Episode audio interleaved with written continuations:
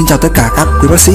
Chương trình radio dành riêng cho nha sĩ đã quay trở lại và được phát sóng vào 21 giờ thứ năm hàng tuần trên fanpage Radio for Dental.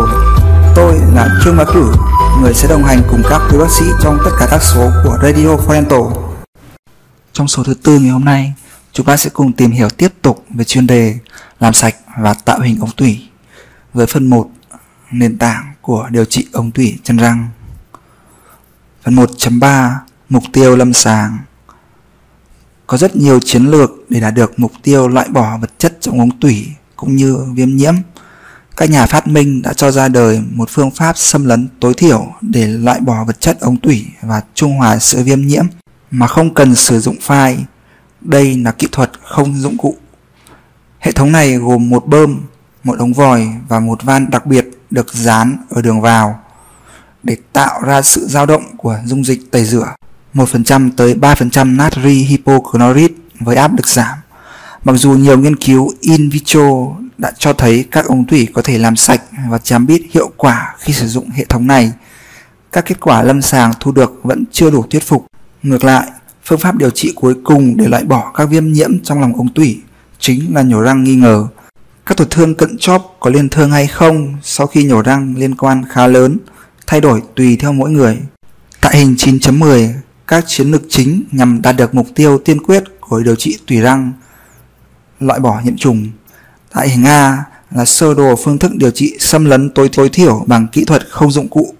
Hình B là ví dụ của các răng được làm sạch in vitro sử dụng kỹ thuật không dụng cụ, ghi nhận bề mặt nội ống tủy sạch sẽ, không có mô bám. Hình C và D là ví dụ về các răng được làm sạch in vivo và sau khi nhổ để lấy được hiệu quả lâm sàng của kỹ thuật không dụng cụ. Ghi nhận khoảng ống tủy sạch không có mô ở hình C và bằng chứng mô bám khi nhuộm màu tại hình D.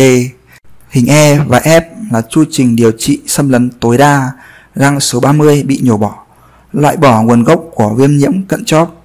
Điều trị nội nha lâm sàng diễn ra cũng tương tự như hình ảnh trên, nghĩa là cần biết được việc sửa soạn rộng như thế nào, đâu là đường kính đúng, chiều dài đúng và độ thuần đúng.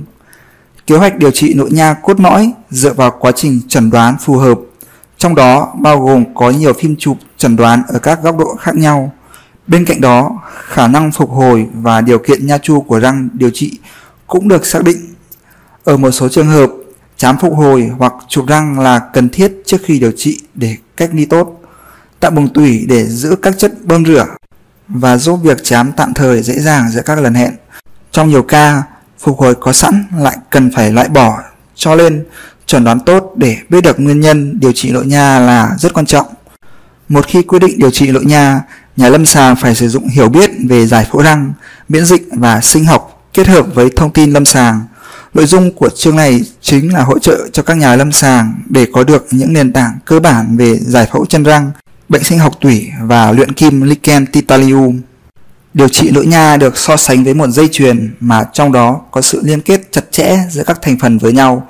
Với mục đích của chương này, việc tạo hình và nong rửa ống tủy chân răng được coi là một mắt xích quan trọng vì tạo hình là mấu chốt để các quy trình tiếp theo đó được thực hiện hiệu quả. Nó bao gồm loại bỏ cặn bẩn một cách cơ học, tạo khoảng để dẫn các thuốc băng tủy và tạo hình ống tủy giúp chám bít lý tưởng hơn. Những vấn đề đã đạt được nhờ nền tảng giải phẫu phức tạp được Waterhead công bố vào đầu thế kỷ 20. Không may thay, kết quả sửa soạn ống tủy bị ảnh hưởng rất nhiều bởi sự đa dạng của hệ thống giải phẫu ống tủy. Điều này rất đúng với các dụng cụ bằng tay thường dùng và ít ảnh hưởng hơn với các dụng cụ quay máy nickel titanium. Do đó, giải phẫu chân răng được tóm tắt lại vì nó góp phần quan trọng trong long rửa và tạo hình. Ống tủy cong có thể được nhận biết trên lâm sàng thông qua phim x-quang khi chụp ở nhiều góc độ. Tuy nhiên, thông thường đường cong này hay ở mặt phẳng gần, xa hơn là ngoài, trong. In vitro, số lượng giải phẫu ống tủy theo 3 chiều được tái tạo hoàn chỉnh với phim chụp cắt lớp trên vi tính ở hình 912 và 913. Trong hình 9.12, hình ảnh cắt lớp vi tính của giải phẫu răng ở độ phân giải 36 micromet. Hình A quan sát lâm sàng răng số 9 có hai ống tủy phụ và tủy chạy đôi ở phía chóp. Hình B nhìn phía gần, xa cùng răng và hình C phim chụp kiểm soát chiều dài làm việc với các châm trong ống tủy. Tại hình 9.13, hình ảnh vi tính cho thấy giải phẫu phức tạp của hệ thống ống tủy ở độ phân giải 36 micromet. Hình A nhìn từ phía trước của răng số 3 cho thấy hệ thống ống tủy gần, xa và ngoài trong có các nhánh giải phẫu phụ thêm ở cả ba chân răng. Hình B nhìn gần, xa của các răng ở hình A. Nhà lâm sàng cần hiểu 5 dạng ống tủy thường gặp như sau. Thứ nhất là ống tủy nhập vào nhau. Thứ hai là ống tủy cong. Thứ ba, ống tủy cong ngược. Thứ tư, ống tủy giãn và thứ năm là ống tủy phân chia. Năm trường hợp này là các yếu tố nguy hiểm dẫn tới gãy file và cần phải được đánh giá kỹ lưỡng bên cạnh việc chuẩn đoán các yếu tố như chiều dài ống tủy, vị trí điểm cong đầu tiên, đường kính ống tủy và vị trí lỗ chóp. Các nghiên cứu giải phẫu sớm đánh giá vị trí và dạng lỗ chóp cũng như vị trí eo thắt chóp. Các nghiên cứu này thấy rằng lỗ chóp sinh lý hay vị trí chóp cuối cùng thường ở cách 1mm về phía trên chóp răng giải phẫu hoặc chóp chân răng. Nhận xét này cũng được xác nhận qua các nghiên cứu sau. Trên lâm sàng, các điểm thu được trên phim chụp không trùng với lỗ chóp giải phẫu vì các hình ảnh ma.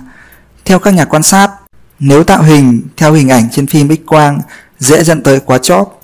Đường kính lỗ chóp là đối tượng được nghiên cứu sớm và lâu dài nhất. Đường kính ống tủy nhỏ nhất được gọi là điểm thắt ống tủy. Đường kính rộng nhất ở nơi đây khoảng từ 0,2 tới 1 mm. Khái niệm chỉ có một eo thắt tủy cũng đang còn tranh cãi. Hơn nữa, nghiên cứu cho thấy rằng các nhà lâm sàng thường đánh giá kích thước chóp răng ít hơn thật sự. Để biết được giải phẫu chóp răng chính xác, đó là một thử thách lớn.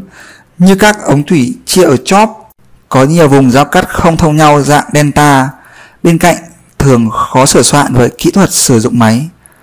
Nhà lâm sàng cần lựa chọn chiến lược sử dụng dụng cụ và thiết bị để đối đầu với các thử thách này, kiểm soát sự tạo hình, chiều dài, độ rộng một cách chính xác. Điều này cho phép nhà lâm sàng sử dụng điều trị lâm sàng đối với dạng bệnh lý cấp như ở hình 9.15 và mãn tính ở hình 9.16. Các phim chụp tái khám sau các khoảng thời gian cho thấy kết quả lâu dài và thuận lợi nếu các mục tiêu lâm sàng được duy trì. Trong hình 9.15, đường gió xoang là một dấu hiệu của áp xe mạng tính chóp và cần điều trị nội nha. Ở hình A, hình chụp trong miệng của vùng hàm trên bên trái với đường gió xoang cận chóp ở răng số 14. Hình B, phim chụp trước điều trị với vị trí điểm gutta tại đường gió xoang cho thấy chân ngoài xa của răng 14 gặp vấn đề. Trong hình C, chám ít hoàn thành ống tủy sau 2 tuần băng canxi hydroxit và hình D, phim chụp trong miệng cùng vùng ở hình A cho thấy đường giò xoang đã đóng lại sau khi thực hiện chám bít. Cùng theo dõi hình 9.16, mối quan hệ của giải phẫu chân răng và bệnh lý nội nha được thể hiện qua việc chám bít các ống tủy phụ. Trong hình A, phim chụp đánh giá chiều dài làm việc của răng số 13 cho thấy tổn thương phía gần và phía xa nhưng không ở chóp. Tại hình B, phim chụp sau điều trị cho thấy giải phẫu các ống tủy phụ. Và trong hình C, phim chụp tái khám sau 6 tháng trước khi đặt phục hồi. Tại hình D, phim chụp tái khám sau 2 năm sau khi cắt chân gần ngoài của răng số 14 và đặt hàm bán phần cố định. Các chất chám dư được hấp thụ tạo ra các tổn thương phía xa. Hình E, phim chụp tái khám sau 4 năm cho thấy có sự tái tạo xương hoàn toàn. Trong hình ép phim chụp tái khám sau 7 năm, răng số 14 có giới hạn bình thường và không có triệu chứng trên lâm sàng. Chương trình Radio for Dental số thứ tư đến đây là kết thúc. Xin hẹn gặp lại các quý bác sĩ vào số tiếp theo phát sóng vào thứ năm tuần sau để cùng tìm hiểu tiếp tục chuyên đề làm sạch và tạo hình ống tủy trong phần 2 làm sạch và tạo hình các vấn đề kỹ thuật.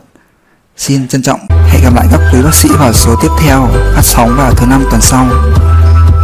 Radio Forento lắng nghe hơi thở nha khoa toàn thế giới.